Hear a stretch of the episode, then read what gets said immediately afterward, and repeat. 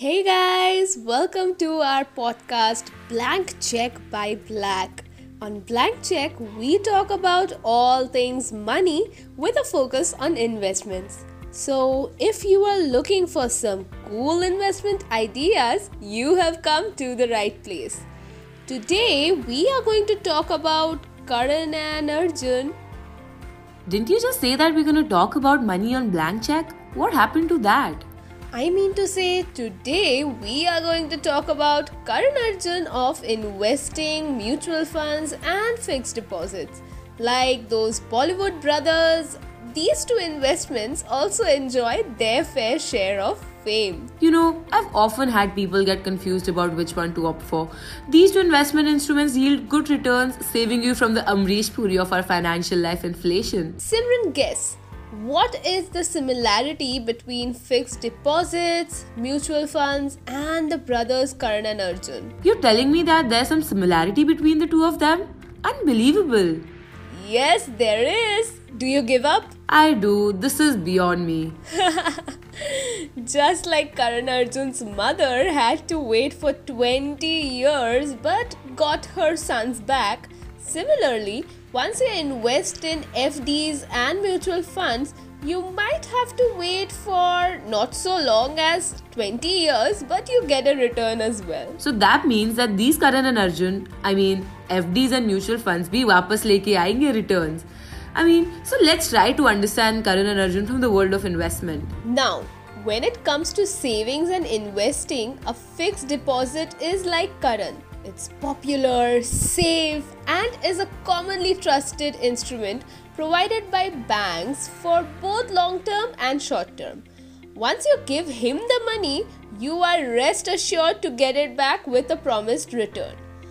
The FD rates are pre decided by the RBI, hence, any fluctuation in the economy due to inflation does not impact these returns. Okay, and so the majority of parents still teach their children to invest in FDs, being the conventional and safest mode of investing.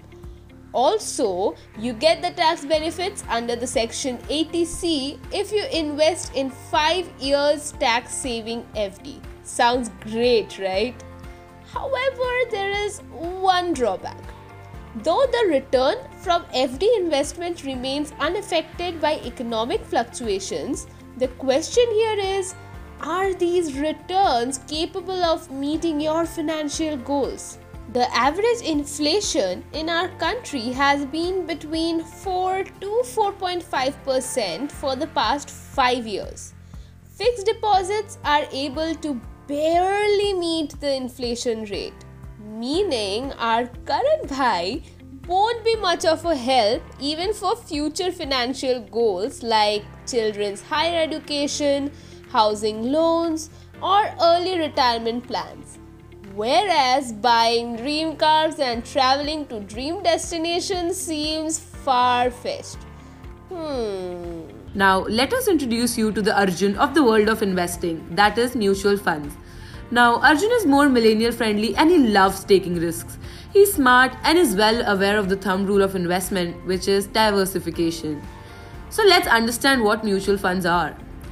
A mutual fund is essentially a common pool of money in which investors put in their contribution. A fund manager who is a finance professional manages the pool investment, hence, investors get exposure to an expert managed portfolio. The collective amount is further invested by proper asset allocation to cover several industries and sectors according to the investment objective of the fund. For example, the contribution could be invested in stocks, bonds, money market instruments, gold, debt instruments, and other similar assets. This helps in diversification and provides an average return of 10 to 15% in the long run. Returns provided by mutual funds are almost double than what rate of return on FD after tax. Also, they are less riskier than equity or stock investments due to their nature of diversification. Now, let us decide which is better, FD or a mutual fund. Qualifying one over another depends on various factors like the risk appetite, age bracket of the investor, liquidity requirement, goal of the investor whether short term or long term, tax bracket of the investor, etc. Let us see how. If you're someone wanting high returns and are between 20 to 40 years, then you have an appetite to take risk and you're not looking for short term liquidity, then you should be investing in mutual funds.